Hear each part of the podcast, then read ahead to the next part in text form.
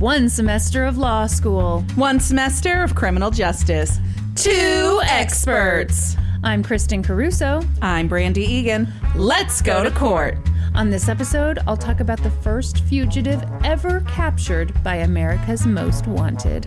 And I'll be talking about the murder of Ashley Peoples. Okay, this is it. This is it. The moment you have all been waiting for. Donald Trump has been impeached. Okay, oh. Kristin. Oh, is that not what's No, happening? no. Oh, wait. It's something just as exciting, maybe more so. It's the themed episode of Let's Go to Court. We are covering cases covered by America's Most Wanted. that is correct. And how did this get decided? Jesus. Jesus.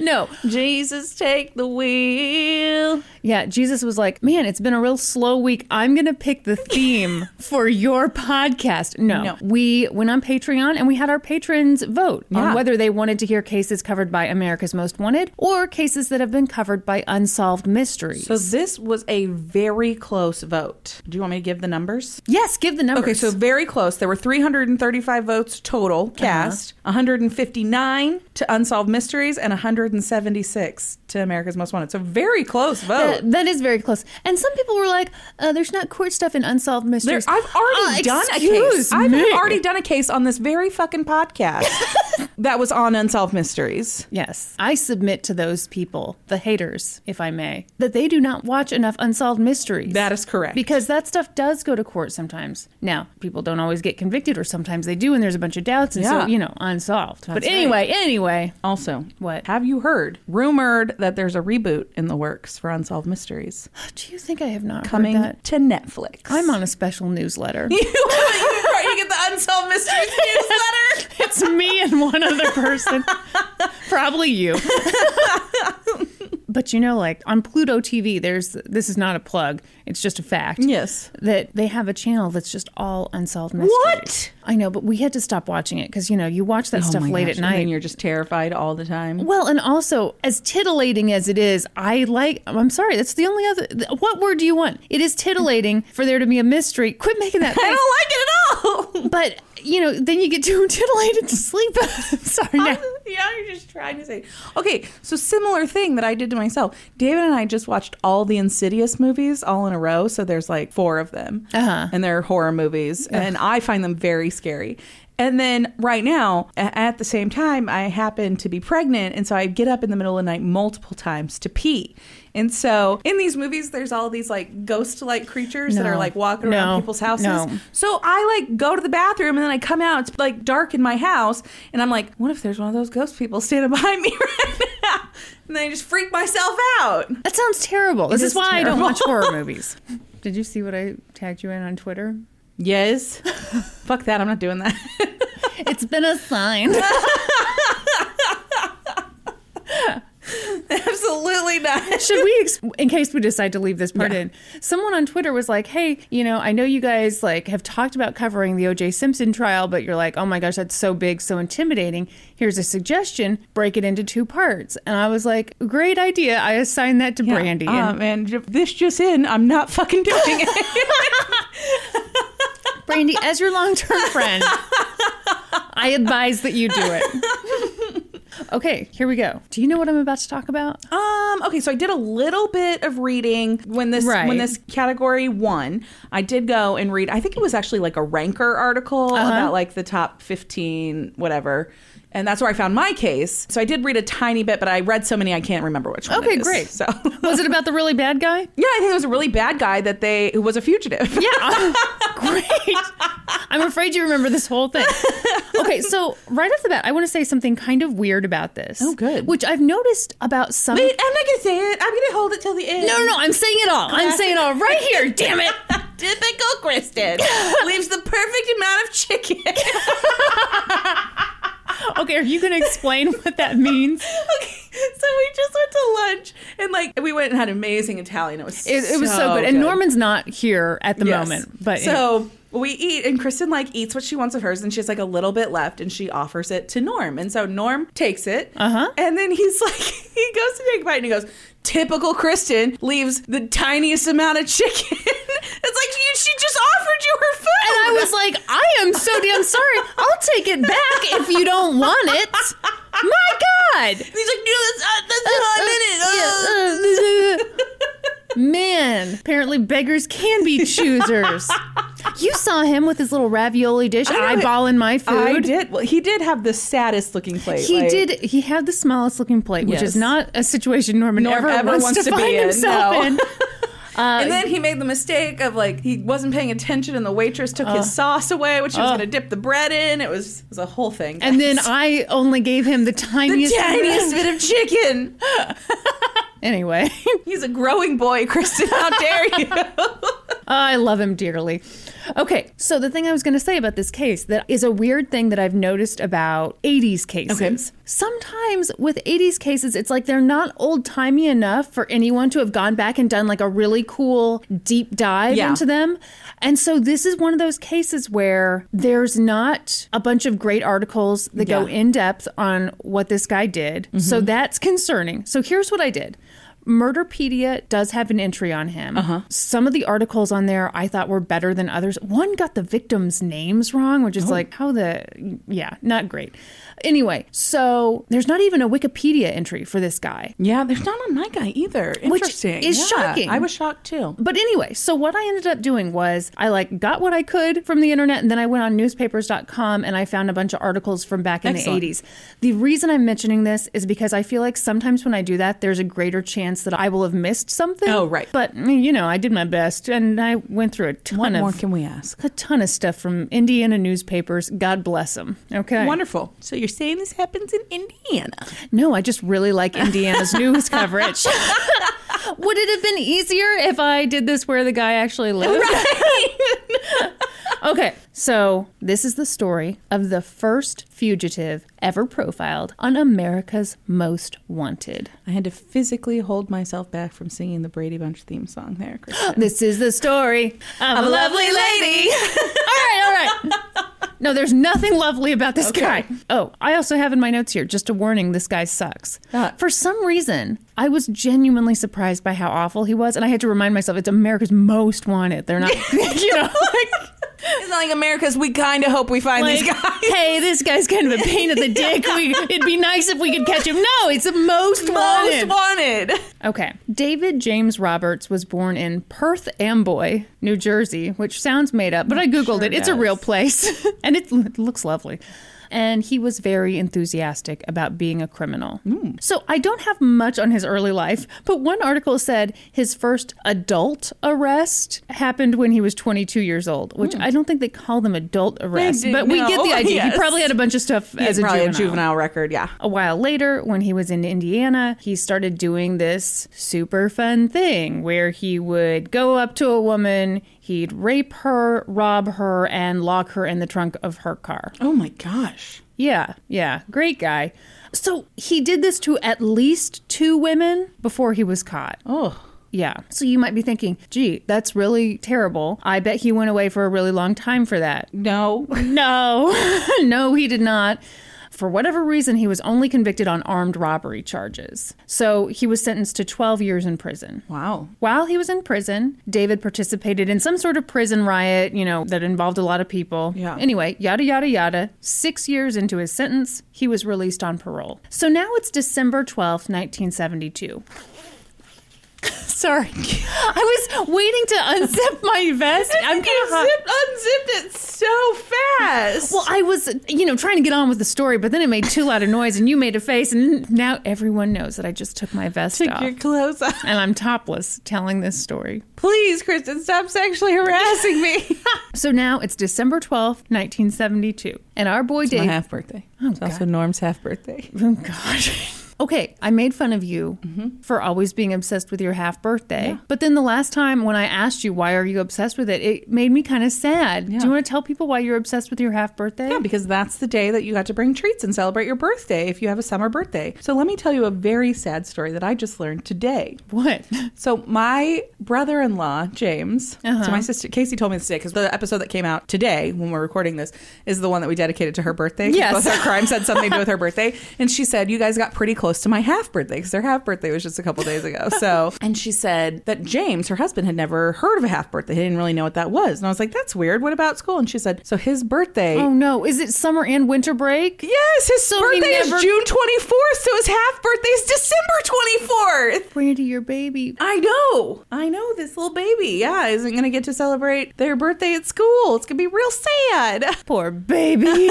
and poor James. Yes, poor James. I felt really sad for him. Should we go bring him treats right We now? We should, yeah. He'd be like, what the Well, hell? Let's leave right now. okay, we're back. So our boy Davy, he is free as a bird on parole. Great. A bird that has to check in with the other birds. Yes. Less than a year after he was released, he went to a store in White River, Indiana, and got himself a new set of tires. The shop put the new tires on, and David was like, Thank you so much. And he drove off into the sunset without paying. Oh. So Bill Patrick was. What? How did he get his keys without paying? I Usually that's how the exchange happens. Well, maybe it didn't back in the 80s. n- Maybe. this- Maybe. but also, I think this guy was fairly charming, mm-hmm. just from the little that I've read about him. No. Yeah. Didn't seem like a super bad guy. All right. So, you know, he drives off with his new tires. Yeah. Didn't pay a thing. And Bill Patrick was the manager of the store. And I think he handled the situation like any manager would. He called up the police, said what happened.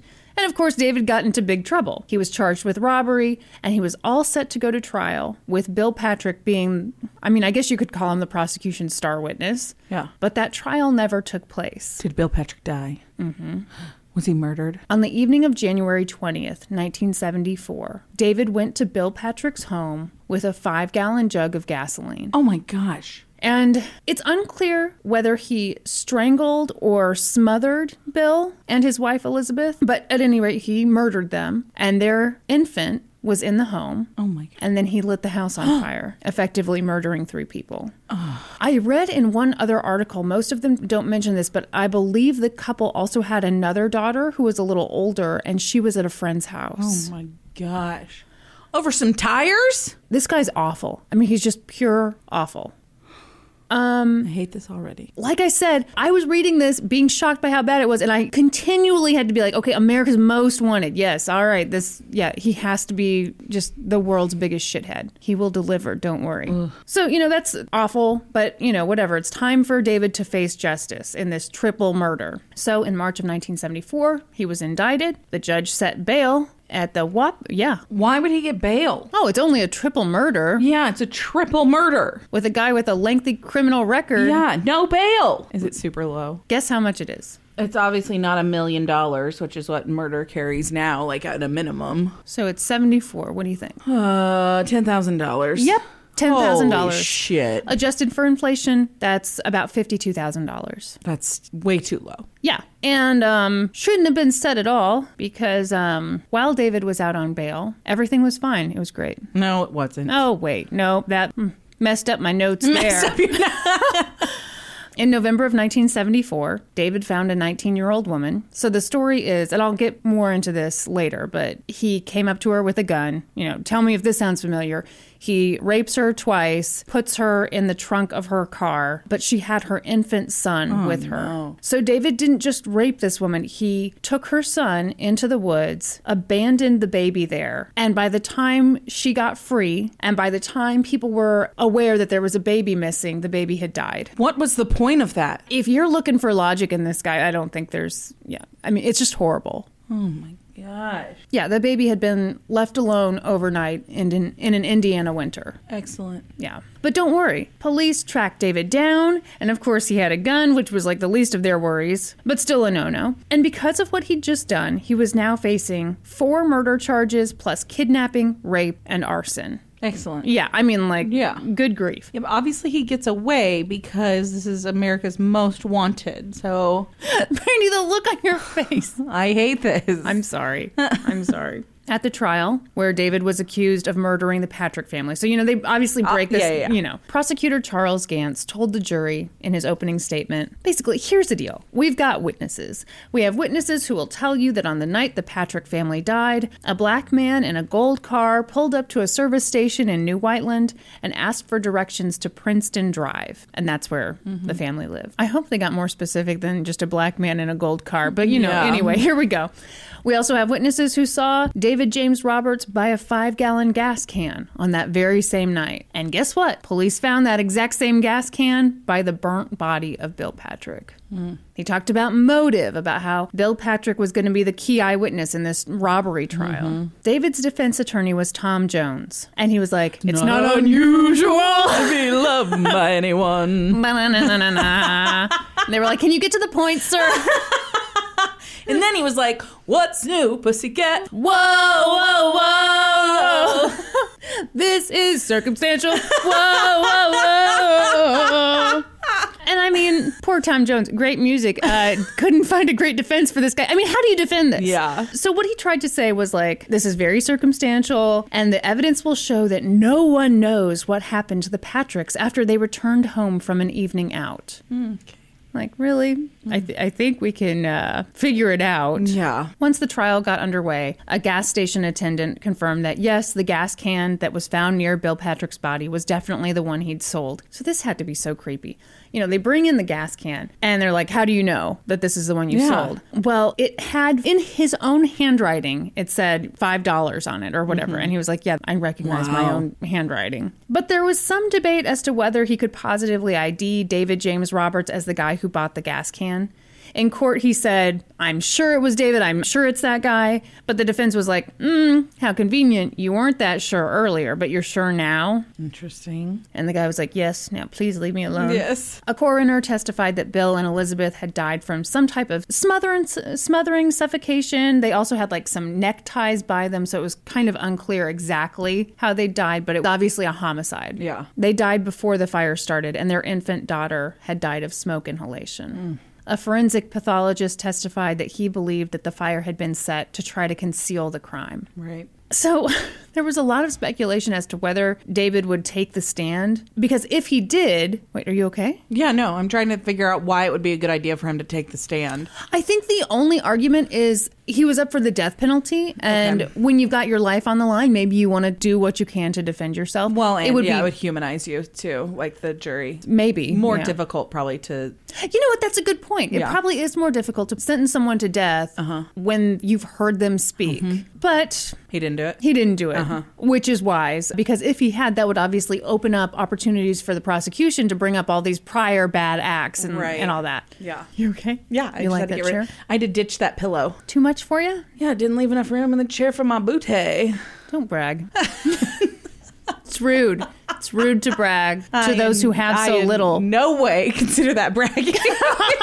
Oh, really? In 2020, you, I almost said 2019. I'm trying to catch up. In 2020, it's not a humble brag to talk about your big ass. Really? Hmm. All right. I'd like everyone else to weigh in on Twitter, please. so the jury deliberated for four hours and they found him. Guilty.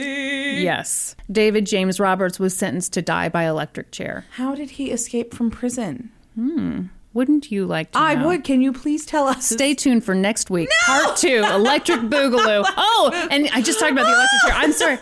How shocking. Sorry. That's the sound of everyone turning this podcast off. I know. Okay, so at some point, due to some very boring, drawn out arguments about Indiana state law, which I'm not going to go into because I fell asleep reading about it, David's sentence was commuted to six life terms. oh, okay. Fast forward to 1977. How Now, many, how many years is that? Um, three years, I think. Yeah. Now, David James Roberts was on trial for raping the 19 year old woman. And as I told, oh, you okay? I have like a big gas bubble right here. It's called a baby. It's called a baby. You're not going to be able to belch that out. oh my God, don't push it out.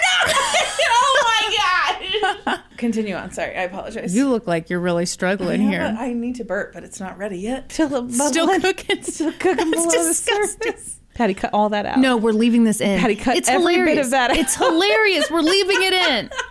Is this where we say we've got an editor? I know we should introduce Patty. You guys, we have an editor now. We're official. Oh, We're like such a big deal now. we are. We're hugely famous.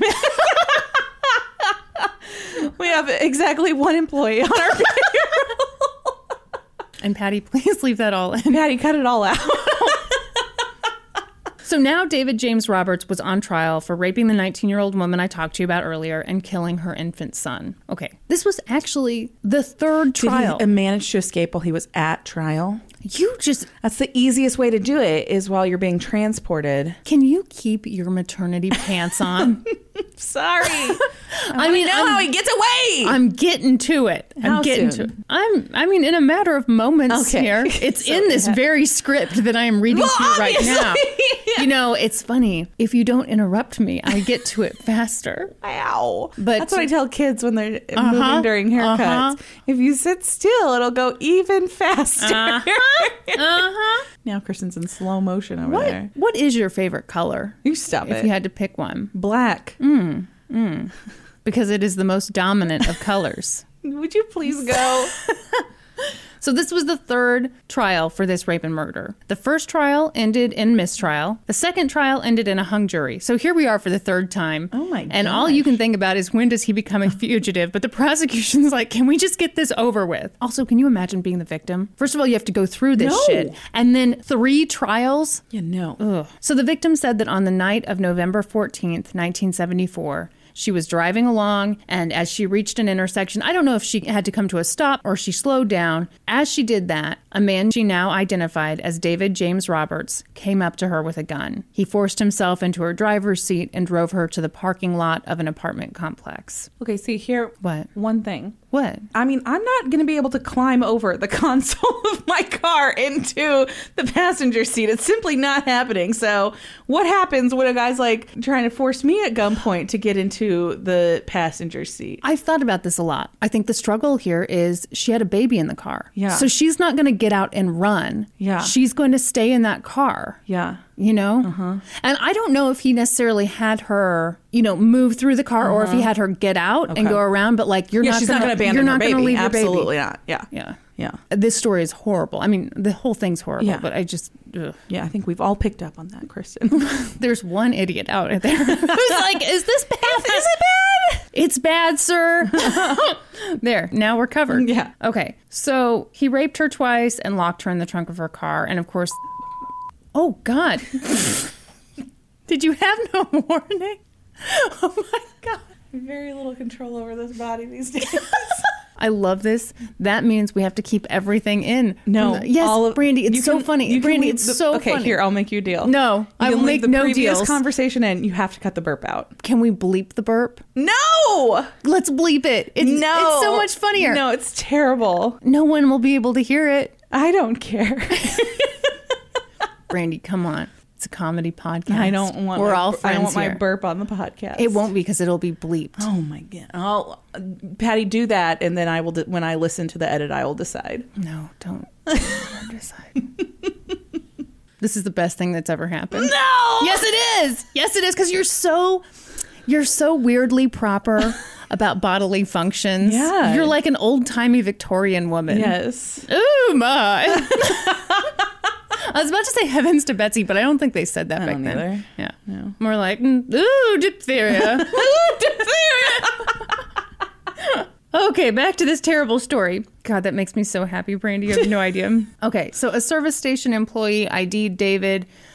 David's wife, Connie, was like, He has a wife during all of this. I know. I read that and it was like a bomb was dropped on me. I'm like, what the hell? This is the downside to just reading snippets Yeah. from old newspaper articles. As you read stuff like that, you're like, I would like to know more, please. yes, I need to know everything about Connie. Well, don't worry. Connie says, "Oh, don't worry. He uh he was with me all evening. We fell asleep in the living room together. Yeah, he- Reading our Bible. Yep, yep. We share one Bible and we read one word at a time. It takes forever. We always fall asleep.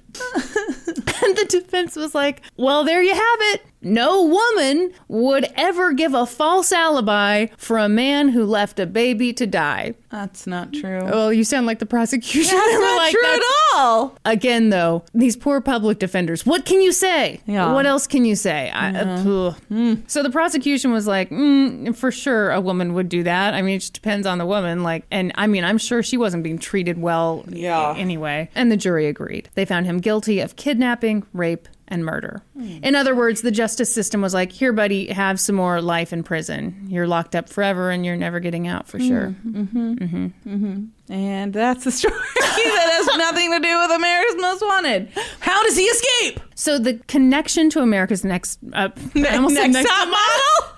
the connection to America's Most Wanted is while David was in prison, they had it on You sometimes, it. and he really enjoyed the program. Tell me how he becomes a fugitive. he was like, how I am get out? titillated. Stop saying titillated. It doesn't mean horny, Brandi. It just sounds like it means that. Sounds like never mind. What? What? like I just get like an image when you say it, of tits, yes. That's but like you know, what wobbly tits. What's no, that? like hard nipped tits. well, yeah, yeah. Why are you acting like that's such a? Hmm. Excuse me, folks. I was just interrupted. My phone went off because Taylor Mack is now following us on Twitter. Taylor Mack, I hope you hear Taylor this Mack, and you poop your I- pants. Yes. I hope you're pleased with yourself for interrupting our podcast. Damn it, Taylor.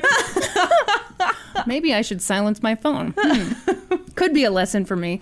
Anyway, so David didn't want to do life in prison, Brandi. Mm-hmm. So uh, he appealed, and you know that didn't go great Yeah, because he was for sure awful. And so then he made a plan to escape, Shawshank Redemption style. In October of 1986, David had been in prison for quite a few years, and he was like, "Oh, oh no, oh, I'm having difficulty breathing. Oh, I no. tuberculosis. Oh, my, the diphtheria. Take me to a doctor. So he was taken to a local hospital and he was examined by a doctor, and everything went fine. You'll be relieved to know. I know you were really concerned. I'm not concerned. Very concerned. On the way back, they obviously had him chained up like you do. He's Mm-hmm. a prisoner.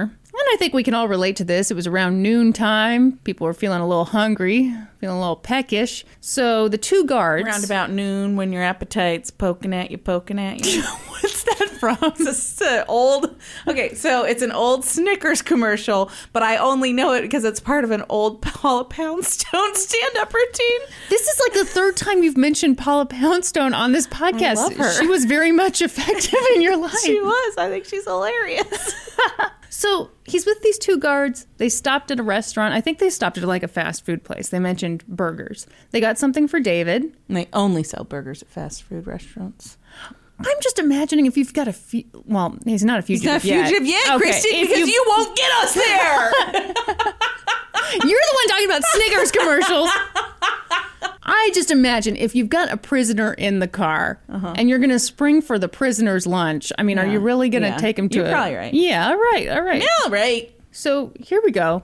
They one article said loosened his chains so that he could eat. Another one said uncuffed him. I think they uncuffed him. Yeah. And like the dick that he is, he bam pulled a gun on them. Shut up.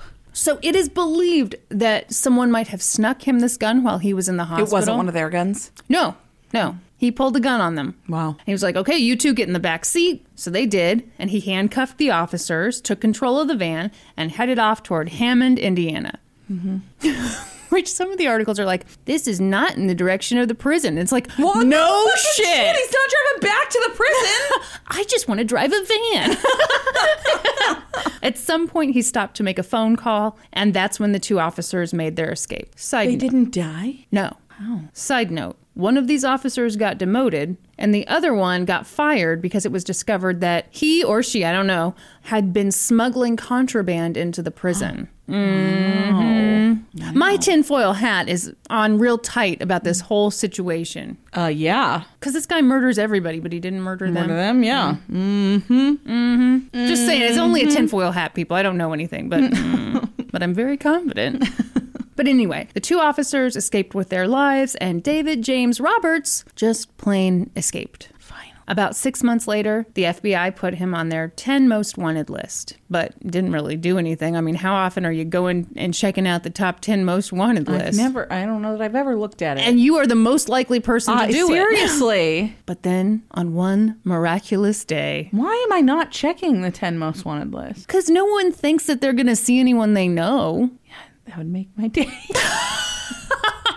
you would be thrilled. I would be thrilled too. What am I saying? Yeah, I'd be thrilled. I would be absolutely. okay, let's tell the listeners No, what you asked no. me on the drive home. I don't recall. what did I ask you, Brandi? So we're driving behind like a big rented box truck. It was like an enterprise rent a truck thing. And first of all, we were very alarmed because I hate those situations anyway because there's always, you know, people who are not trained to drive that big of a vehicle driving those things. And there's snow on the ground in yeah, Kansas City it's like right now. snowing today and like this thing was having trouble staying in its own fucking lane. Yeah, but it was real wobbly was. down the highway. And so we're driving and Kristin goes, what would you do right now if the back of that just flew open and there were three people tied up back there? I said I would be very excited. Because we would get to be the hero.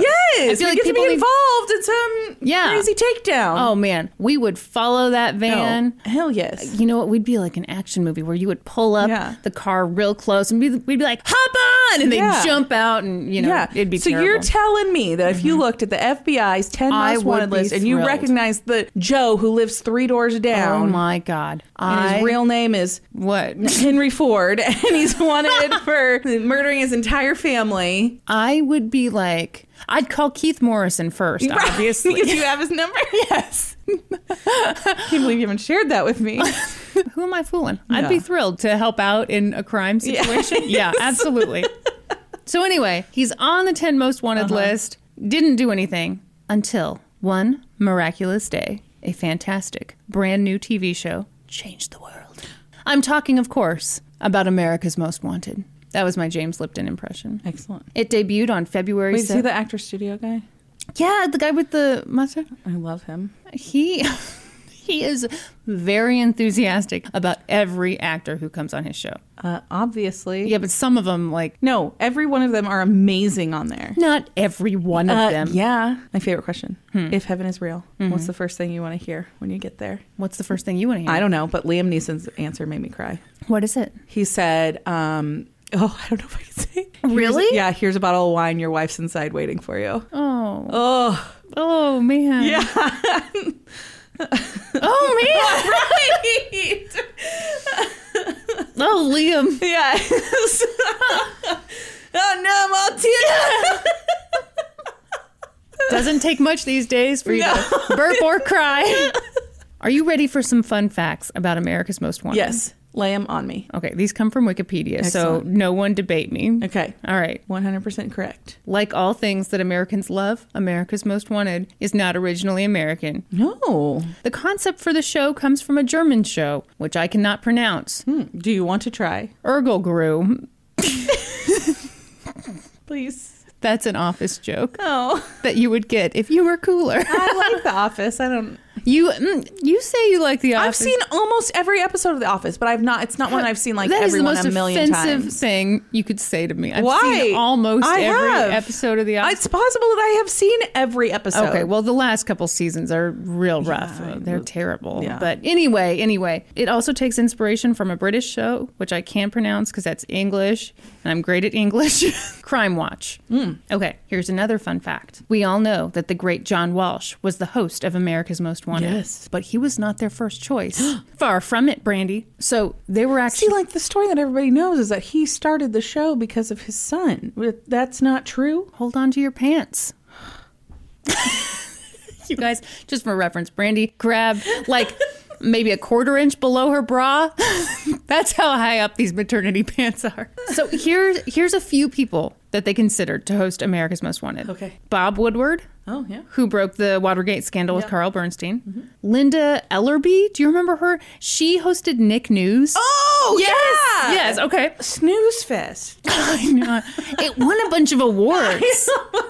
I just needed it to get over so I could watch Are You Afraid of the Dark? And are you ready for the big one? Yeah. This made, ugh, you know him. You love him. He's got teeth like a beaver, eyes like a shark, and a big old boner for Donald Trump. what? That's right. You guessed it. The man who was considered as the host for America's Most Wanted was none other than the one, the only, Mr. Rudy Giuliani. Holy ah! shit! What? Yeah, they wanted Rudy Giuliani. Oh my gosh! Was Rudy Giuliani doing television work at the time? I believe he, um, gosh, he wouldn't have been finished being mayor of New York at that point. Um, they decided he was too handsome to host the show. no, that's a joke. The truth is that Jesus intervened. So, at some point during the early stages of the show, someone suggested that a man named John Walsh could be the host. So, let's talk a bit about John Walsh. Yes. Because you just kind of touched on it. Yeah. Up until the early 80s, John Walsh was just kind of a pretty normal guy. He has a degree in history from the University of Buffalo. And in the years after he graduated college, he, and I'm quoting, became involved in building high end hotels, which is the most comically vague thing I think I've ever heard in my life. We're He- investor, I'm get. yeah, it doesn't sound like construction crew. It sounds like it could be in any involved in any level. So he was, you know, handing out hand towels in high end hotels. So he and his wife, I don't know how to pronounce his name, Reve, R E V E, R E V E. Mm-hmm. Reeve? Reeve. I don't know. That's beautiful. I think Reeve sounds great. Name your baby Reeve. It's really cute. Mm-hmm. Take that home. so he and his wife Reeve and their six-year-old son Adam were living in Hollywood, Florida, in you know what seemed like a nice life. Uh-huh. One day, Reeve and Adam went to their local mall and they went into the Sears. And Adam wanted to look at toys, so Reeve let him go look at toys while she looked for a lamp. A different time. Yeah. When she came back, Adam was missing. Oh, Do you know this whole story? Yeah, I do. Yeah. It's terrible. So, security footage, which wasn't released until much later, showed a 17 year old security guard kind of shooing four boys out of the store alone. And people are pretty sure that Adam was one of those mm-hmm. boys, which that's heartbreaking for that security Yeah. guard. I mean, I'm sure he was just some kid doing Yeah, what he, what he thought, thought was he was. job, yeah, yeah. So Adam was missing for a while, and a little more than two weeks after he was reported missing, his severed head was discovered in a drainage canal. So that story was obviously huge news, but even after Adam was discovered dead, John Walsh stayed in the news. He and Reeve formed the Adam Walsh Child Resource Center.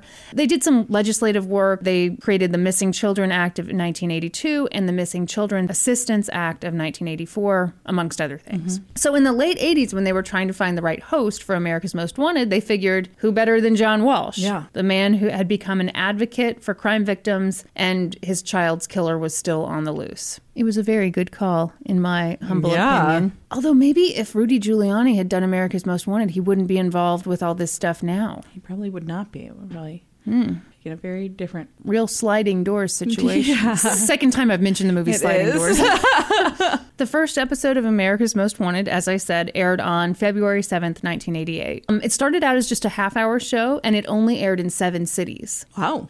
Okay, people were really freaked out about this concept at first because I guess they thought that it would lead to everyone calling the police on like their neighbor, their brother, all kinds of stuff, which isn't really what happened. Yeah. But anyway, the first show told the horrifying story of serial killer and serial rapist David James Roberts. They showed pictures of him, they detailed his crimes, and of course, they posted a phone number where people could call in with information. Mm-hmm. And boy, did they. As soon as the segment on David James Roberts ended and they went into commercial break, the hotline was a ringing. Over the course of the evening, they received more than 1,200 calls. Most of the tips came from New York, specifically Staten Island. Oh my gosh. What's with your face right now? I'm very interested. I'm you're- listening. You're, really like, I'm very into this. people kept saying roughly the same thing. Yeah, that David James Roberts guy, he looks a lot like this other guy I know, a guy named Bob Lord, Bob Lord. which sounds fake, It does sound right? fake.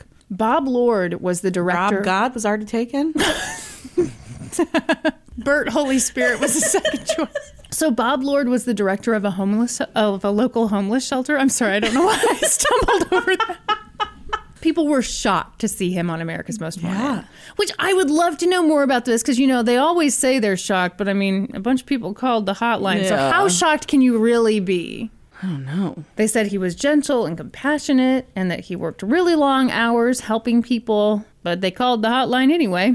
At some point that evening, a woman called the hotline and she was like, Um, I think I'm dating that guy. Oh no. Yep. yep. Oh my gosh. What if? What? Yeah. What if you saw Norm on there?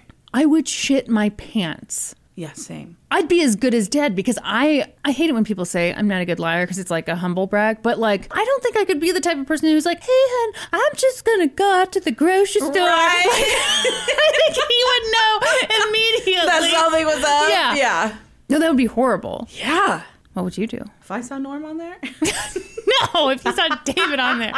No, what would you do if you saw Norm on I would call you immediately. Mm-hmm. I would call you before I called America's Most Wanted. Yeah. Yeah. I honestly think what I would do is I'd probably make up some story and tell you I needed you to come to my house. Yeah, yeah. Just to like get you away uh huh. and then Help! I've fallen and I can't get up. Yeah, yeah, yeah. Yeah, And sure. then I'd figure something out. And then I have to tell you. I like how seriously we take hypothetical situations because we're looking at each other like, "Oh God, that'd be so bad, so bad." I don't think it's going to happen. I don't either. Only because the show's not on the air anymore.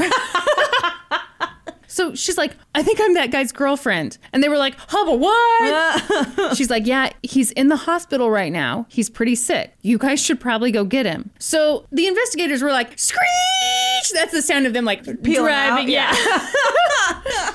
They showed up at the hospital. They ran to David James Robert slash Bob Lord's room, and it was empty. Hmm. the only thing left just, like, behind. A piece of paper like spinning on the ground like he just You know what it was?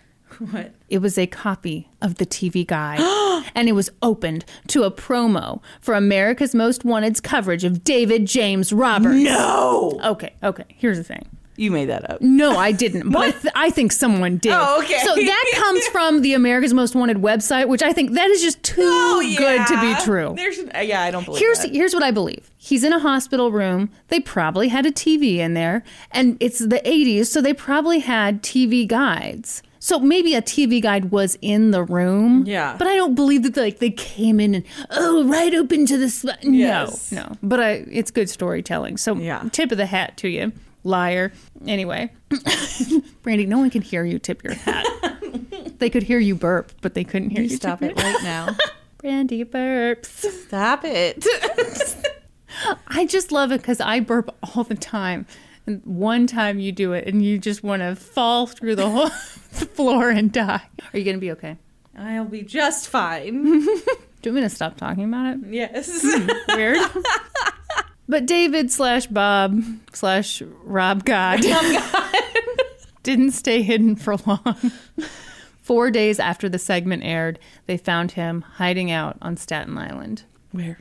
Okay, you want to know the truth? Mm-hmm. I actually found the address in a newspaper article and I pulled it up and I was like, that looks kind of shitty. And then I thought, but that's someone's house now, and I Oh, don't yeah, want yeah. I don't want to be rude. Yeah. All right. But they probably know that it was their house, and well, they're not listening. Probably not. How do you know? I mean, Just statistically, Can you what are the imagine chances? if t- one time we give out an address and somebody who's listening is like, "Holy shit, that's my house." that would be the craziest thing. yeah. Almost as crazy as you watching America's Most Wanted and seeing Norman on there with no glasses. No, That's the yeah, only that's thing all he's he's done. It was, a And we cra- find out that he's really like 56 years old. that would kill me just because I hate age gaps so much. It was official. The first fugitive ever profiled on America's Most Wanted had been caught thanks to America's Most Wanted. Wow. On January 27th, 1989, David James Roberts pled guilty to being extra douchey and also for escaping custody. He was taken back to prison in Indiana and he remains there unless he's dead by now. I couldn't figure it out. So, you know, just as long as he's locked He's up. either dead or still in prison. Yeah. One or the other. They're not letting him out to go eat a cheeseburger anymore. Thank goodness. On a side note, Ooh. just because I mentioned John Walsh's son and said that the person who killed him hadn't been found, okay, your eyebrows are so high on your head right now. I just want to do a quick little thing. Mm-hmm. Okay. What? Just curious what you're going to say. Do you have theories? There are many theories. well, I'm just going with the most popular one here. Okay. Oh Lord, should I not be? Should I keep my big mouth shut? What are you going to depends on what you're going to say. Otis Toole? Yeah. Okay. All right. All right. All right. All right. All right. So the most popular theory Yes. is that Adam was murdered by a serial killer named Otis Toole. Otis was in the area at the time of the murder. There was some evidence connecting him to the case. At one point, he confessed to it. At another point, he recanted it. Otis ended up dying in prison in 1996 while he was serving a life sentence for other murders. But in 2008, the police officially said that Otis Toole had killed Adam Walsh and they closed the case. Wow, I didn't know that. I didn't know it was officially closed. Officially closed. Wow. Breaking news about 10 years old. 12 years old. and that's the story of America's Most Wanted's first episode. Very good. I wanted to find it so bad, but you can't. You can't, yeah. Ugh, killed Yeah, me. I could find like a little clip of the one I'm doing, but Yeah, yeah, they're hard to find. I know. Hold on, un momento. Uh, So I'm kind of excited for this one because this is one that I know the name, but I know nothing about the case. So I thought that I recognized the name too, but once I read the details of the case, I didn't know anything about it. So oh well, then maybe I'm full I of shit too. there's an actress who's named this, and so that Oh. might why it sounds familiar. Okay. But anyway, it's a this is a tough case. It sucks. This is the murder of Ashley Peoples. Patricia, nope. You know what? You have trouble with the name Patricia. Is that what you're about to do, say? Yes. Patricia Baskerville had an uneasy feeling. It was the early morning hours of August 8th, 2008, and she'd been unable to reach her daughter, Ashley Peoples, for the entire day. Patricia was on vacation in Alabama while her daughter, Ashley, was back home in Connecticut. They lived in Hartford or just outside of Hartford. Anyway, Ashley had left vacation early and headed back. But it was very out of character for Ashley to go an extended amount of time without checking in with her mother. Ashley was extremely responsible, especially by the standard to which most 22 year olds are held. Like, she mm-hmm. was just very responsible. She was so responsible, in fact, that that was the whole reason that she'd returned from vacation early so that she wouldn't miss work. She knew she had to get back and get a couple things done before she returned to work. She needed to get her hair done. And so she was not going to let that affect her work. She should cut her vacation short to do that. She took her job in the business office of a CarMax very seriously. So Patricia knew that Ashley had plans the whole day that she went back. She had to get her hair done. She was going to get her nails done. She was going to get her eyebrows done. And based on a picture I saw, I think Ashley got her hair done like in braids. So it's something that would take several hours. Oh, okay. Yeah, yeah, yeah. And so it wouldn't have been unusual for all of these things together to take up the whole day. Sure. So initially, Patricia wasn't like that concerned about it. But when she woke up like with a start at like two or three in the morning and realized that she'd never heard from Ashley, Mm. she was very concerned. Have you said what year it is? Um, it's 2008. I've not said what year it is, but it's okay. 2008. So Patricia called her husband, who was Ashley's stepfather, and his name was William Baskerville, and he was a reverend, like in a church in the Hartford area. Mm-hmm. He was back home in Connecticut, and so Patricia's like, "Has Ashley come home? Have you heard from her?" And he was like, "No, she hasn't, and no, I haven't heard from her." And again, it's like 2.30, 3 o'clock in the morning, something like that. So at that time, Patricia sent Ashley a text telling her to call her as soon as she got it. And then she told herself that Ashley must be out with friends. Like she's a 22 year old girl. Like surely she's like living up her last day before she has to go back to Right, work. right. Right. And she managed to quiet her mind enough that she went back to sleep. Okay. Just after seven o'clock that morning, Patricia woke up to her phone ringing, and relief spread through her when she saw Ashley's name on the screen. She was like, Oh, great, thank goodness, you know, she's getting back to me. So she answered the phone, only it wasn't Ashley. It was Ashley's friend, Siobhan Coachman, and she told Patricia that she was worried. She said that she'd been at the salon with Ashley the day before and that she'd seen Ashley get into an argument with this guy that she'd been dating. So here's an I'm going to give this note here. Okay. Most of the articles that cover this case call this guy her boyfriend or her ex boyfriend, but Ashley's family says that this is not accurate. They say that Ashley had dated this guy casually for some time, but that they had never, as a family, they had never met him. They'd seen him one time. Yeah. And that none of Ashley's friends had met them. Oh, then he's him. not a boyfriend. Exactly. Yeah. So Ashley had like been dating him casually, and then she had learned that he had some kind of criminal record, Mm-hmm. and like that was it for her. She stopped seeing him. She actually changed her phone number so he couldn't call her anymore. Like Ooh. she immediately cut him off. Yeah. So anyway, so Siobhan is talking to Patricia and she relays to her what she had seen the previous day. First, they were at the salon and Ashley had gotten a call from this guy that friends and family only knew as Red. Like that was a nickname that he went by. And he was pissed. He said that he had gotten a call from one of his boys who was at the salon and had seen Ashley flirting with someone there. So apparently there's like a bunch of people at this salon and one of them happens to be like a guy friend of Red's and he says that Ashley's flirting with someone there. And so this Red calls her up I and hate this guy. Yeah, I, yeah. Give me a break. So Ashley talks to him on the phone and then like got off and everything seemed fine. Like Ashley was back to normal. What, what are you doing over I'm there? sorry, I'm putting on lotion. It's the oh. lotion you got me. I love oh, it. by the way. Oh, Excellent.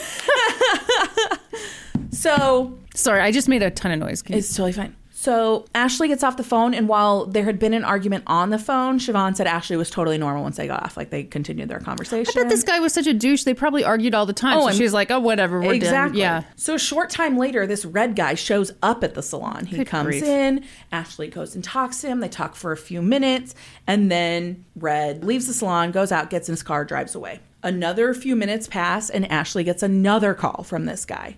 And now he's like yelling into the phone so much that Siobhan can hear what he's saying. He's asking like specifically about some guy who's there at the salon. Good lord, dude. Yes. And so Ashley gets off the phone and she's like exasperated at this point. And she told Siobhan that Red was coming back and wanted to talk to her. And so she, at this point, Ashley gives her phone to her friend Siobhan and says something to the effect of, Red likes to break phones during arguments. And so she's like, Can you hold my phone so he doesn't break it? Oh shit. When Red gets to the salon, Ashley goes outside, and several patrons of this salon see them having like a heated argument in Yeah. the parking lot. Nobody knows exactly what they're saying, but there's lots of like arms flailing Yeah, and all of that. It was a whole thing. Eventually, Red gets into his car. Like Ashley's like standing by his driver's door and he like pushes her out of the way, gets in the car, and then Ashley walks around and gets in the passenger seat Mm. with him. Mm-hmm. And as she either like turns to like look into the parking lot or maybe even turns to see her seatbelt as she's putting it on, Yeah. he punches her in the face. Oh, Like a guy who was standing in the parking lot described it as a sucker punch. Like she wasn't paying attention, had no idea it was coming. He Right. just punches her like directly in the eye. Ooh. Then like the car like speeds out of the parking lot and as they're pulling away, another guy who's standing out in the parking lot sees him punch her again. God. Siobhan then told Patricia that she had tried to get a hold of Ashley by calling this guy Red's phone from Ashley's phone. Because remember, she has Ashley's phone. Yeah, yeah. In her hand. That's how she's calling Patricia at this point. Yeah. And that she'd talked to him a couple times, like, but he'd been super angry. And she's like, just bring her back. Like, my son's stuff is in her car. She, this Siobhan has like a baby and Mm-hmm, like she had the baby with her, but a bunch of the baby's stuff was in the car. Just bring her back so I can get my stuff out of the car. Like, she's just trying to reason Yeah, of course, with him, like anything to get him to bring her back to the salon. He's like, I'll bring her back when I'm done with her. Oh, yeah. Did anyone so- call 911? No, as far What as I can hell? tell, no one called 911 during any of this.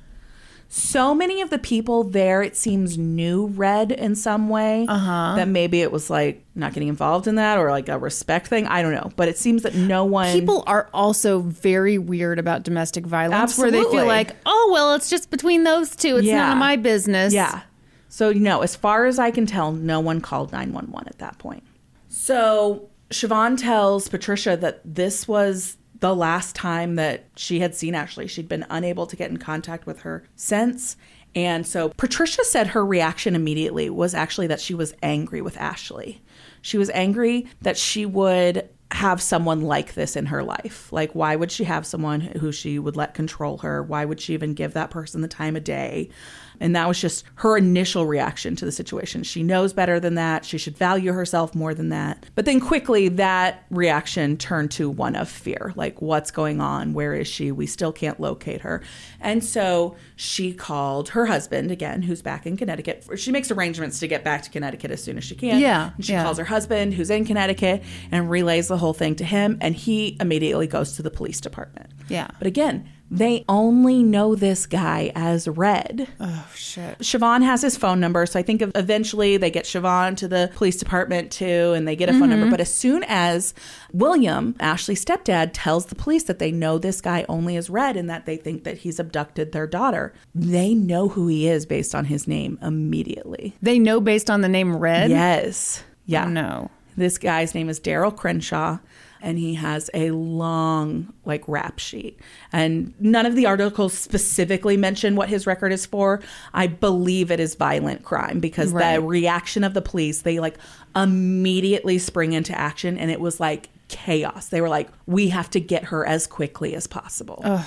So the police are working to contact anyone that they know knows Darryl Crenshaw. And Yeah. so they start tracking people down. They talk to Siobhan. They, you know, she has Ashley's phone. They, you know, make attempts to reach this Darryl Crenshaw guy by his phone, and nothing's really working. So they end up talking to one of Ashley's coworkers. So by this time, Ashley has not shown up to work, and so people are concerned about that. So you got multiple people not communicating with each other who are concerned about Ashley's whereabouts. Right. So this woman that Ashley works with is actually the person who introduced her to this Darryl guy. And so they talk to her, and she says that she had seen Ashley the night before, that Ashley and Darryl had come to her boyfriend's apartment. So this is an apartment building that I guess Darryl was familiar with because he had recently, I think, lived in this area. And he mm-hmm. was also good friends with this guy, Eriverto. I've never heard that name, but he went by Eddie. So, Okay. so they go to this Eddie's apartment, and this is the boyfriend of Ashley's coworker. And so Darryl like goes in and he goes to like shut the door behind him, and in walks Ashley behind him, and Ashley's eye is like mm. there's like a blood clot in her eye, like that is visible. Oh. Like she goes to the bathroom to try and like clean herself up. And they stay for like 20 minutes. And at one point, this Eddie guy goes to Ashley separately and was like, Do you need me to give you a ride to your car? Do you want me to take you somewhere, get you to your parents, something? And she says, No, I'm fine. And she mm. ends up leaving with Darryl from that residence. Mm. And so, talking with this coworker of Ashley's, the police find out that Darryl had called this coworker the next morning and said, "Hey, I need you to cover for Ashley at work today. I fucked up." What the hell does that mean? Exactly. And she's like, "Yeah, sorry, I can't do it. She's been on vacation. We need her. Like, I, Yeah. I can't cover for her." And he's like, I, I need you to do this. I need you to do me a solid. And she's like, Yeah, I'm not going to be able to do that. Let me talk to Ashley. Mm-hmm. And he's like, I, I, Ashley's sleeping right now. I can't give you the phone. I can't give her the phone. And so she is alarmed at Mm-hmm. Yes, this point, yes. obviously. But she doesn't really know what that means. I think everybody had an inkling that this guy could be violent to some degree. But again, You never want to suspect, oh, he's murdered her. no, exactly. So at this point, the coworker is just like, Ashley needs to be here for her one o'clock shift. And that's kind of where she leaves it. She mm-hmm. makes several attempts later in the day when Ashley doesn't show up to call Darryl with no luck. She never reaches him. Yeah. So by this point, the police have put out an alert that they're looking for Darryl Crenshaw, that they believe that he has a petite African American woman in his like that he's kidnapped her or abducted her in some way or that she might be being held against her will. And this guy calls the police and says, Hey, I noticed my neighbor last night. I've got this new neighbor. I don't know his name. I haven't met him, but I noticed him pull up to his apartment last night and carry a Oh, no. petite African American woman from the car into his apartment. And he said that he watched him carry her and that she was draped over his arms, like kind of like you'd carry a baby, like, you know, where. Mm-hmm, And he said he assumed at that time that she had like had too much to drink Right, or she was something. drunk, So, yeah. But when he saw the news alert, he became very concerned that it was something else. Yeah. And so police are like, well, that's fucking terrible. This is Mm-hmm. bad news. In the meantime, they start talking to more people that they know know this Darryl guy. A day goes by. It's like August 10th by this point, and they track down his whereabouts on August 9th. He has spent the day on a date at Six Flags. Are you kidding me? It was like a first date with some girl, and the girl talks to police at some point, and she's like, "Yeah, it was kind of weird. Like Oh, halfway through the day, he had like this breakdown, and he was like, he just kept saying, "I I saw her face. She wasn't breathing." what? And then like he pulled it together, and we had a great rest of the day. oh my God. And when the park closed, his friend came and picked us up. They took me home. He dropped me off. We like talked at the door for a minute, and he said he wished that we'd met under different circumstances so you could be my girlfriend. What? And then they'd kissed goodbye. Yeah. And so she's like, yeah, the whole thing was pretty fucking weird. yeah. Yeah, it sure was. Yeah. Typical day at Six Flags. Yeah. So they tracked down this friend who had been the one that had picked them up from Six Flags. And she was a friend of Darryl's and said, yeah, I picked them up and I took his date home. And then he asked me to take him. What um, a weird thing that he wasn't driving. I know he has a car with blood in it. Mm-hmm. Wouldn't want to take that on a date. nope. You sure wouldn't. Yeah. So this friend is like, Yeah, I picked him up. After we dropped the friend off, he asked me to drive him out of town. I did. I drove him out of town and I dropped him off. And he said, If anybody asked me to say that I'd taken him to Maine. Whoa, okay. Yeah. And so they're like, Great. He's fucking fled town. Yeah. So, okay, so because the people at the salon had witnessed a crime occur essentially, mm-hmm. and then the neighbor had seen a small woman being carried out of his car, they were able to secure a search warrant for his car initially. Okay. And so they go and they find his car. It's at his apartment building. He just recently moved into this apartment building. They go and they find his car and there's blood inside of it. Then they are able to determine pretty quickly that it's at least the same blood type as Ashley's or Yeah, something like yeah. that. And so they are able to secure then a search warrant for his apartment. And so it's, I think it's August 10th, August 11th when they execute that search warrant on his apartment. They go inside and they find Ashley's body inside his apartment in his bed. Oh my God. Yeah. So she has been beaten. Oh. She has abrasions all over her, but there's no obvious cause of death. Right, right. And so an autopsy determines that there's blood on the bed, there's Yeah. her clothing is missing, mm-hmm. there's blood in different parts of his apartment. So an autopsy determines that she has been the victim of blunt force trauma to the head and neck and intestines. Oh God. So she has been So he just beat her up. he her just up. beat her up and that she likely lived for several hours after her Oh. injuries were inflicted. So he'd beat her up, he'd placed her in his bed, and then he'd covered her with a blanket. And then he'd gone on a date to Six Flags, oh my God. and then he'd fled town. yeah, crazy. Mm-hmm.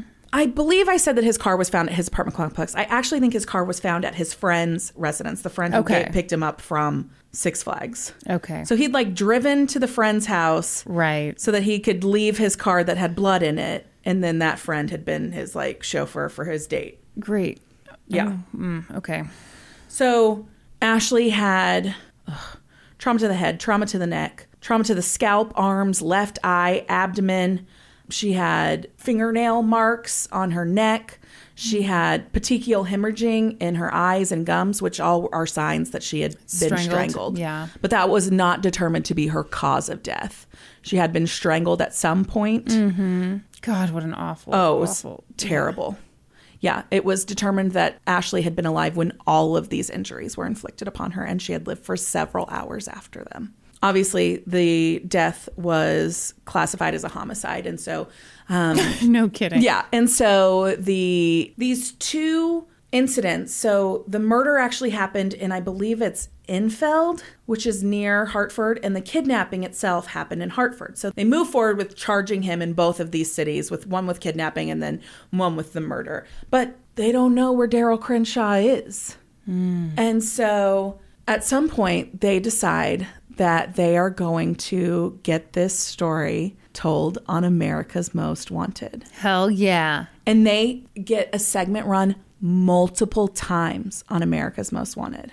Is that unusual? I think it is unusual. yeah, that seems unusual. yeah, it runs several times on several episodes of America's Most Wanted. Actually, you know what? They used to do the um I don't know how long they did this, but they did like their own uh-huh. they they didn't call it their own most wanted, but they would like do little updates like we're still. Yeah. looking for blah blah blah. We're Yeah, still yeah, looking for blah blah And so blah. I think that's the okay. kind of thing okay. here. Ashley Peoples' family said that this was like just the absolute best thing that could happen. Yeah, Obviously, because it leads to his capture. Um, but also, they said it just got the word out about what had happened. It got everybody looking, and it made them feel like the police really cared about their case because the police were the completely the ones who organized this. They didn't reach out to America's Most Wanted themselves. Like the hmm. Hartford Police Department is the one who did it and arranged all of it. Okay.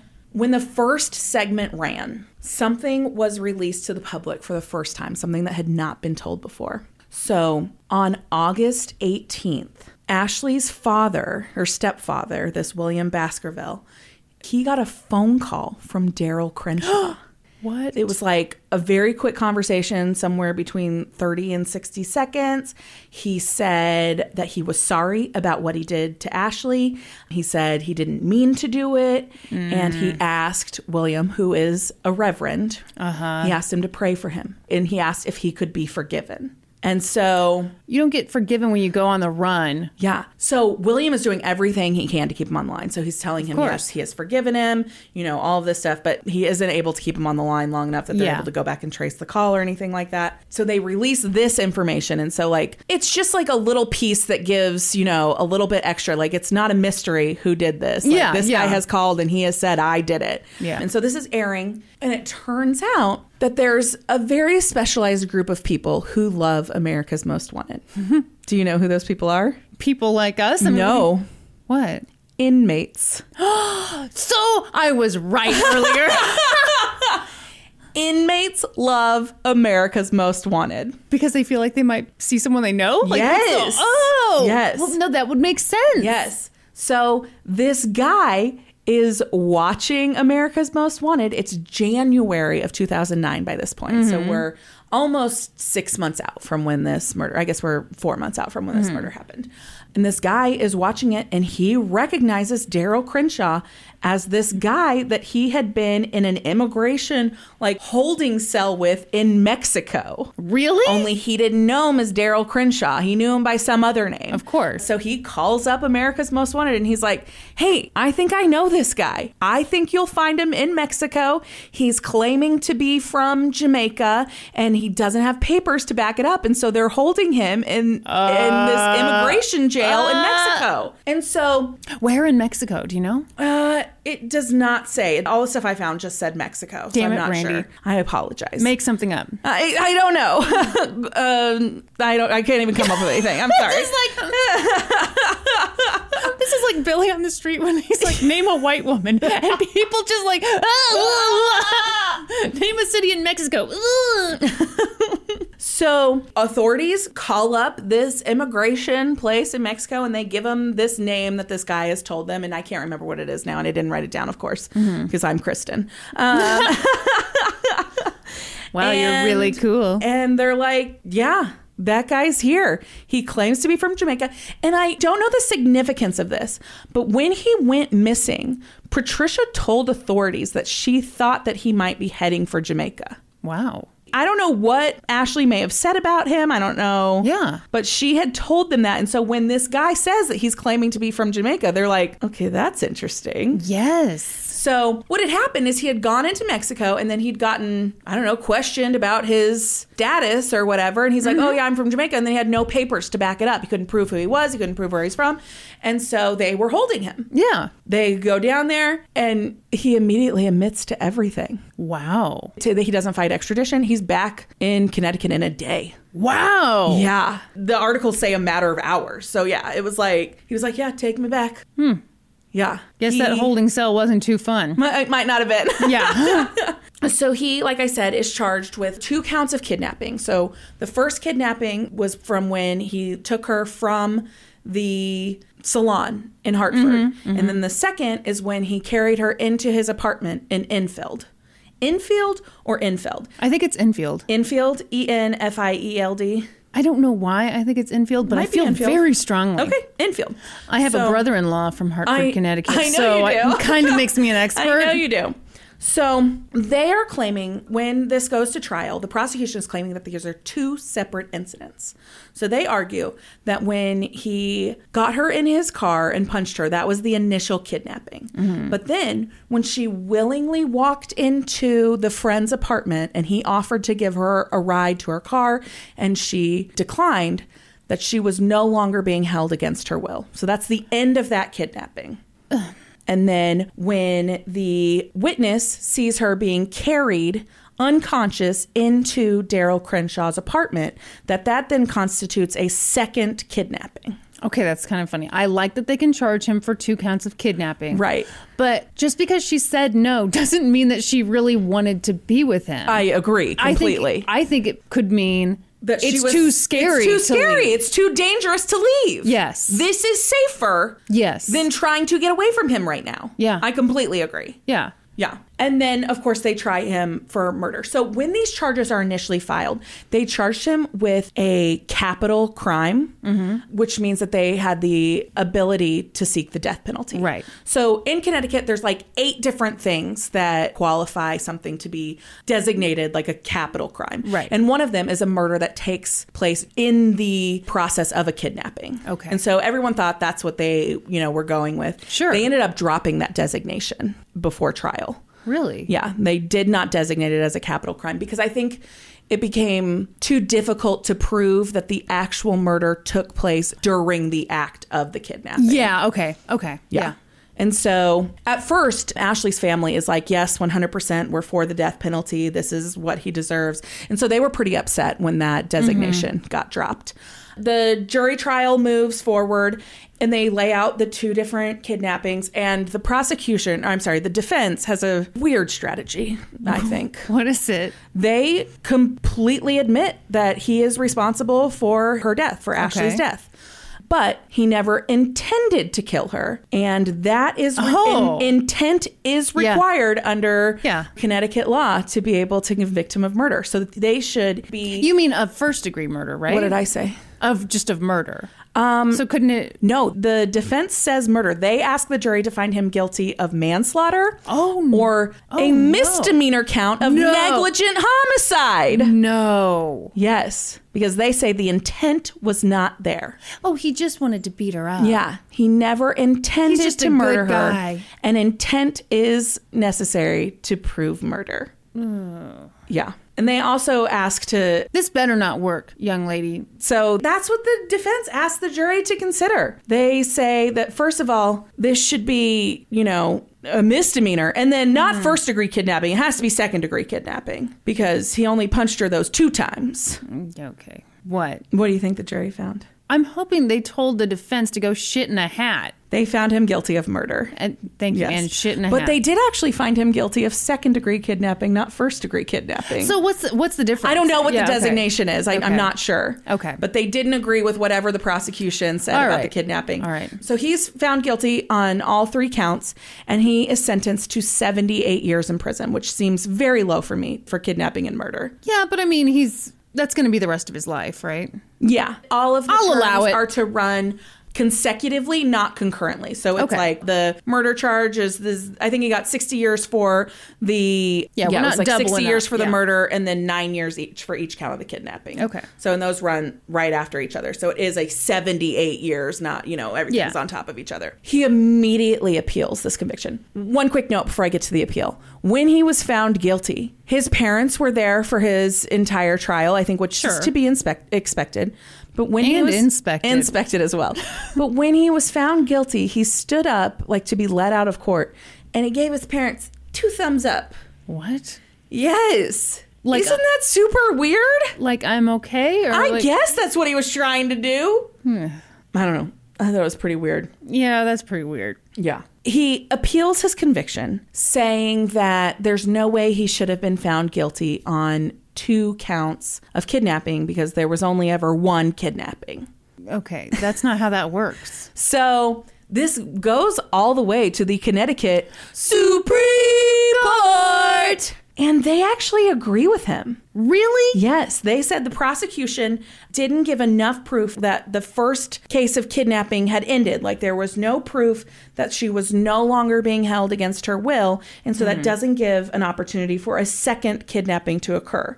So it all has to be considered one kidnapping. Well, you know that does kind of go along with what we were saying earlier. I agree. So yeah, Yeah. I just don't want him to win yeah. anything. so he wins this appeal. okay. And so he goes back to be resentenced, and he's resentenced by the same judge again. And she says, I intended to sentence you to 78 years, and that's exactly what I do today. Oh, Yeah. So Oh, he wow. did not get a reduced sentence at all. He just got one charge dropped.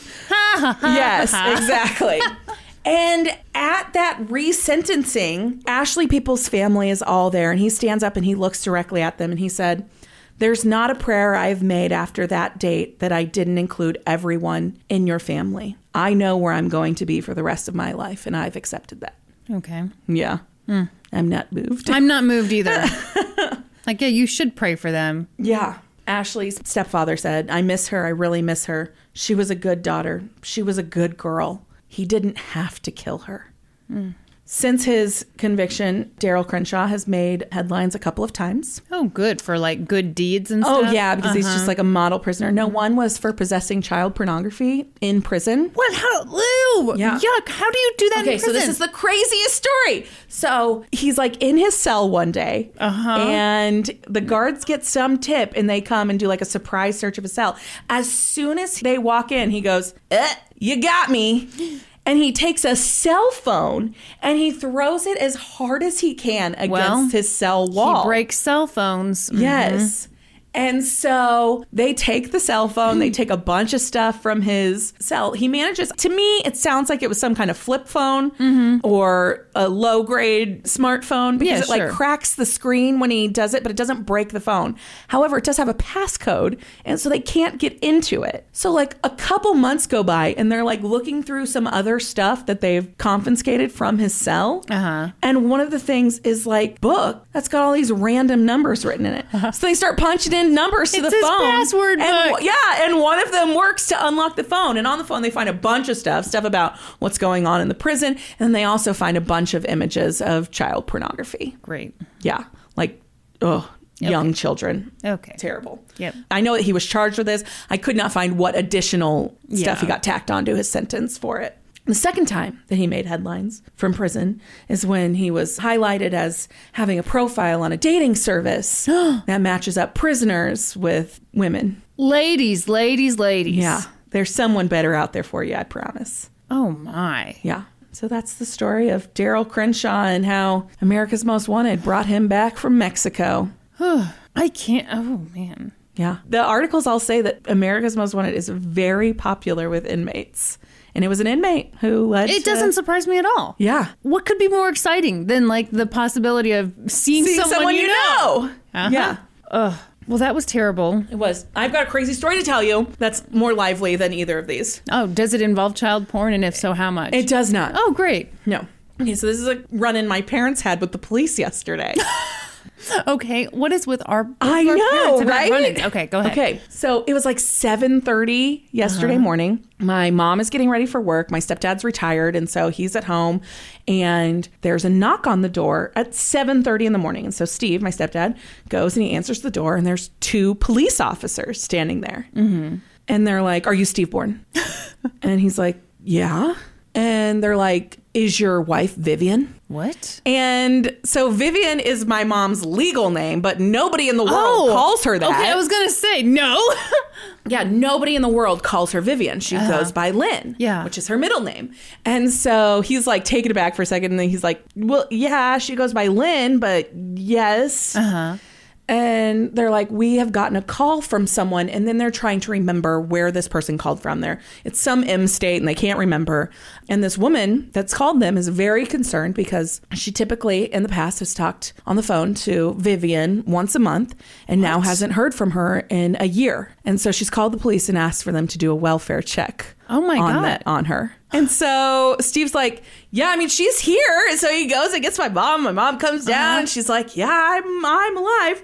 So it turns out that my mom's 90 year old great aunt Marcia in frickin' Michigan Uh-huh. has been trying to get a hold of her, but she has their old home phone number and they don't Oh, have a home phone anymore. And she's been trying to get a hold of my grandmother. My grandmother moved into assisted living, so she has a new phone number. Oh. And so when she couldn't get a hold of anybody, which my mom was already confused because they said that she talked to her every month, and my mom's maybe talked to her Aunt Marcia on the phone like three times in her life. Yeah, yeah. But Oh yeah, when my she couldn't get a gosh. Hold of anybody, she called the police and asked for a welfare check.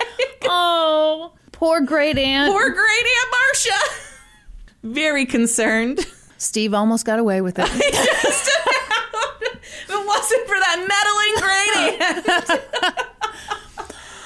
Um, well, my parents. I know you got to tell about your parents running with the police. You know what? I don't think I should just because nothing would give my dad greater pleasure than to come on the podcast. Oh, you're right. And drag the story out for two hours. The bottom line was. How do I give like the basics of it? They were at a campground. They're Yeah. they're RVing right now, Yes. loving life. Yeah. And in my dad's words, Grandma Grump, who ran the campground, thought that they were pulling out without paying for the day, and they got surrounded by four cop cars. the whole police force coming down on them. Nothing has given my dad greater joy than that story. He went in our Discord. So my dad wrote the story up on Facebook, which, you know, any great moment in dad's life he puts on Oh, yeah. Facebook. Welcome back, Norm. Oh, here he comes. What do you got there? He's got the weirdest looking beer ever. What is that? Cracking open a cold one. Well, tell tell her what it is. it's a lager from oh. Ballast Point, hmm, Okay. San Diego brew. Excellent. Grab yourself a chair. Yeah, you want to sit? Yeah. What's So- up? How was the episode? Well, so I'm telling the story. So Brandi's parents just had a run in with the law. And as you know, the great DP and Sheree had a run in with the law. But anyway, I was just saying that Dad, He Dad teased it in the Discord. but tell how they. Oh yeah. he so he said he said, "Ugh, uh, had a, something about had a crazy run in with the police. I wrote about it on Facebook. Come check it out. Like anybody can just go check out his Facebook." Clearly, Spoken- DP doesn't know how Facebook. Spoken like a true old man. Yeah, he's like, everybody come check it out. Yeah, oh, that's not how that works. Oh, classic DP. classic DP. oh, Anyway. goodness. So we'll have to have him back. and he can tell the story in detail. Oh, he'll We'll love have, it. to, we'll have to block out the whole day for that. No kidding. Norm, welcome back from the archives. Thank you. yeah, what have you been doing? You want to tell people what you've been doing? It's kind of cool. Yeah, so I'm in a Discord group with a bunch of gaming history nerds, and uh, one Whoa, of whoa, whoa. I think those guys are getting laid all the time. and uh, one of big initiatives is to go out to the archives and scan old video game court cases. That's super cool. and a lot of court cases that took place in New York were transferred to Kansas City Oh wow. because New York's just out of space. So I was like, hey, I'm in Kansas City. I can do a few of these. Yeah. So right now I'm working on the Universal versus Nintendo court case. Mm-hmm. Um, the sad thing is the original case was destroyed. Yeah. It's gone. You can't Oh. can't get it anywhere. Uh, so all I'm doing is like the appeals and stuff. I mean, there's a few little things from the original case, but it's a lot of stuff to go through. I got four boxes of papers to go Oh through. my gosh. Yeah. oh, no. It's fun though. You, you get some insight that you never see. Anywhere. Yeah, that's cool. So when are you guys going to go to the archives and research some cases? Probably never. Yeah, I can't say I'm gonna Unless unless we one day do like a new podcast where we do a deep dive into one crime. Yeah. Yeah. But I like what we're doing I like now. what we do too. I think that would be really interesting. Ugh. I think you guys should quit this podcast No. and start that one. Stop it. Do you have questions from the Discord or have you not done? I didn't Oh, okay. That's ask. I'm sorry. No, that's No, it's okay. totally fine. Totally forgot. It's totally fine. That's totally fine. It just means that signing up on Patreon for us is just like useless now and like no one should do it. Thanks a lot, Norm. You just ruined the podcast. I guess now we have to go do that other podcast. Perfect. Norm killed the podcast. I created this podcast and I can kill it too. wow. Hmm. Wow. Kristin, this box of Kleenex is here. Is that, are you insinuating that I need to use it? Have you? No, but I am implying that you need to use it. What's the difference? Insinuate is usually a bad thing, and imply is like neutral or good. No, so implying means how do I struggle with giving definitions without using the words. Implying means that I'm hinting at Uh-huh. something. Insinuating, I believe, is like what I gather from what you would Oh, imply okay. about Right, me. right, right. Let me let me make sure I'm right. I think I'm right. No, you're wrong. Oh, Whoa! It's getting heated in here, guys. Oh, insinuate, suggest or hint in an indirect and unpleasant way. Oh! Okay, now imply. Norm's right. Oh hmm. my gosh. That's right. Hmm. Imply strongly suggest the truth or existence of something not expressly stated. Huh. Hmm. Seems like Norman was right. And it seems like you were insinuating that I needed to use the Listen, every now and then you cry. You're right, whether, I do. Whether for allergies or for just general emotion. So That's exactly yeah, the- The, Kleenex is on your desk, ma'am. Frankly, chalk another one up for Team Norm. Hey, you want to talk about uh, what we got going on on Patreon right now? Yes, I do. Guys, hold on to your hats. on Patreon at the $7 level, you get bonus episodes, you get a sticker, you get a thank you card from us, you get into the Discord, you get to vote on episode topics, you get case updates, and now you get yet another bonus video. And this month's bonus video, Brandi made like the ultimate Midwest, recipe. Yeah. Cottage cheese jello salad. It looks so disgusting. Norman, what was your reaction to oh, the Nor- cottage we made Norman jello taste salad? it. He hated it so much. Oh, you know, you guys lied to me and said you can't even taste the cottage cheese. Yeah, that was a It was lie. a lie. You, you can taste the cottage definitely cheese. And I, I, I hate cottage cheese. Yeah. Norm almost threw. I did. he hated it so much. There's also a fresh bonus episode. Oh, I was like, what's she talking about? Yes, there is a fresh bonus episode. What do we cover on that bonus episode? okay, so on that bonus episode, why am I blanking when I just listened back to it I know. today? We both just listened to the edit today. So. I I covered uh, the case. uh, It's an old timey one. Good old from, Holly. from the UK. Ooh. Yeah, it's about The uh, UK. Yeah. It's about the first. What? What? face look like that? Oh, Should we do it? we should do it. No, no. Two, three. We're from London. okay, so we did that on an episode, and I realized we didn't explain why we did that. I just wanted to move along, just like how I feel right now. So Kristin hates fake British accents. Hate. So we went to this concert, and the band was actually British, and that's what they said when they came out. They yelled like really loud, like into the mic, yelled, "We're from London!" And so Norm and I do it to drive Kristin crazy.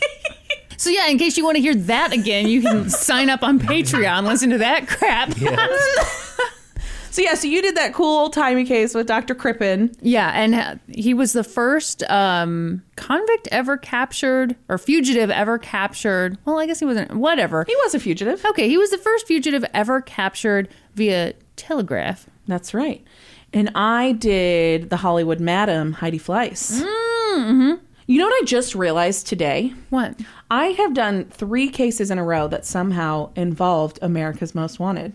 Yeah, because I, I noticed listening back that you had just done America's Most Wanted. You've got it on the brain. I guess. Ma'am. Yeah. So the one about the terrible mother from hell. Yes. That America's Most Wanted inspired that girl to get her story told. Mm-hmm. And then Heidi Fleiss had a friend who was murdered and got the story told on America's Most Wanted, which led Yeah. to him being convicted. Mm-hmm. And then today's America's Most Wanted case. Our whole episode. I'm not doing any more America's Most Wanted cases. Bullshit. Hey, you know John Walsh from America's Most Wanted? yeah.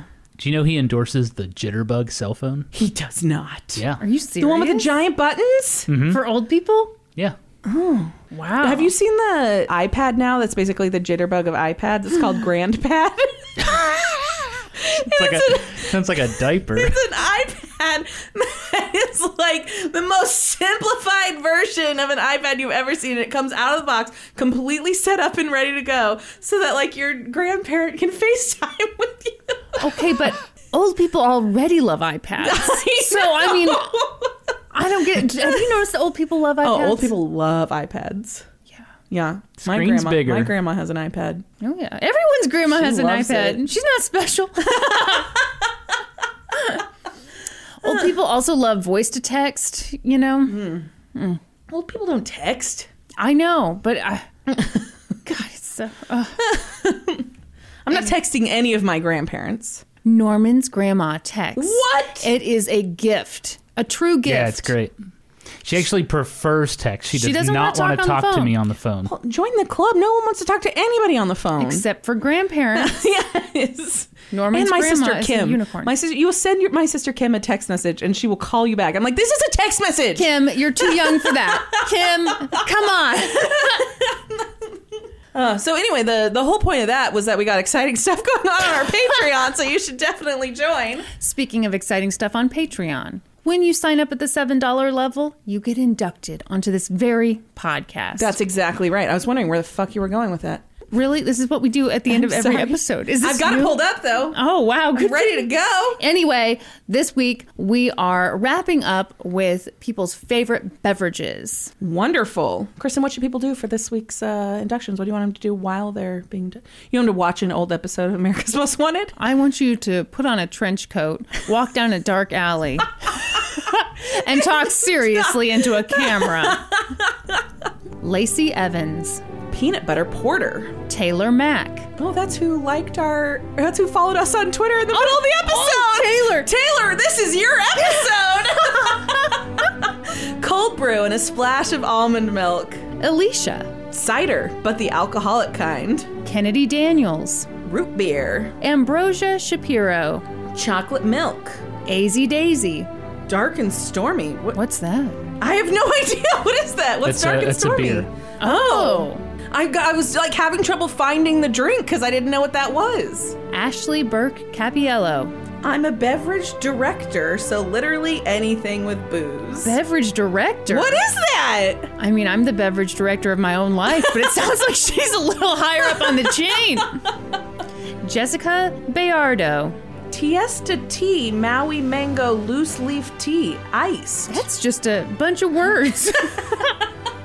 Mike Lecluse. A big pint or three of Guinness. Robin the Great. Uh, she said, I just like to be asked. Hannah Swartz. Big red. What's that, red cream soda? Yeah. Yeah. Really popular with barbecue. Hmm. Belinda Pilger. Fresh squeezed lemonade. Stephanie Newsom. Bottle of DP. Slushified. Oh, that's what my dad that's what loves. Dad loves. Yes. That's like pretty much frozen. He calls it a recipe. He puts it in the freezer for like a couple hours and pulls it out. Mm. That's so funny. That's exactly what DP likes. Oh my gosh. Okay, this woman did not give us any help on her two last names, and she said, Good luck. Okay. Tina Fernandez Cal- Carvalho. Mojito. Lucy Weber. Or, oh, oh, God. Lucy Weba. Gin and tonic. Oh, God. I I, feel like people are just fucking with us with their names now. I, I feel like I'm just terrible with names. I shouldn't be allowed to read anything. Anybody's names. By the way, welcome to, the Supreme Court. Jeez. Thank you guys for all of your support and joining the Patreon. If you're looking for other ways to support us, please find us on social media. We're on Facebook, Twitter, Instagram, Reddit. Anywhere else? No, All that's those it. places That's- that we are. That's all the places. Excellent. If you think there's another place we should be, let us know. And then uh, please subscribe to the podcast wherever you listen and rate us and review us on Apple Podcasts. And then be sure to join us next week. When we'll be experts on two whole new topics. Podcast adjourned. And now for a note about our process.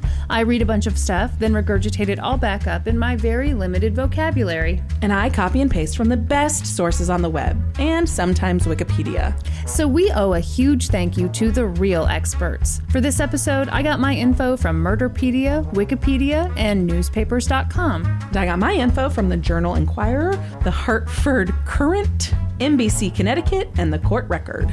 For a full list of our sources, visit lgtcpodcast.com. Any errors are, of course, ours, but please don't take our word for it. Go read their stuff.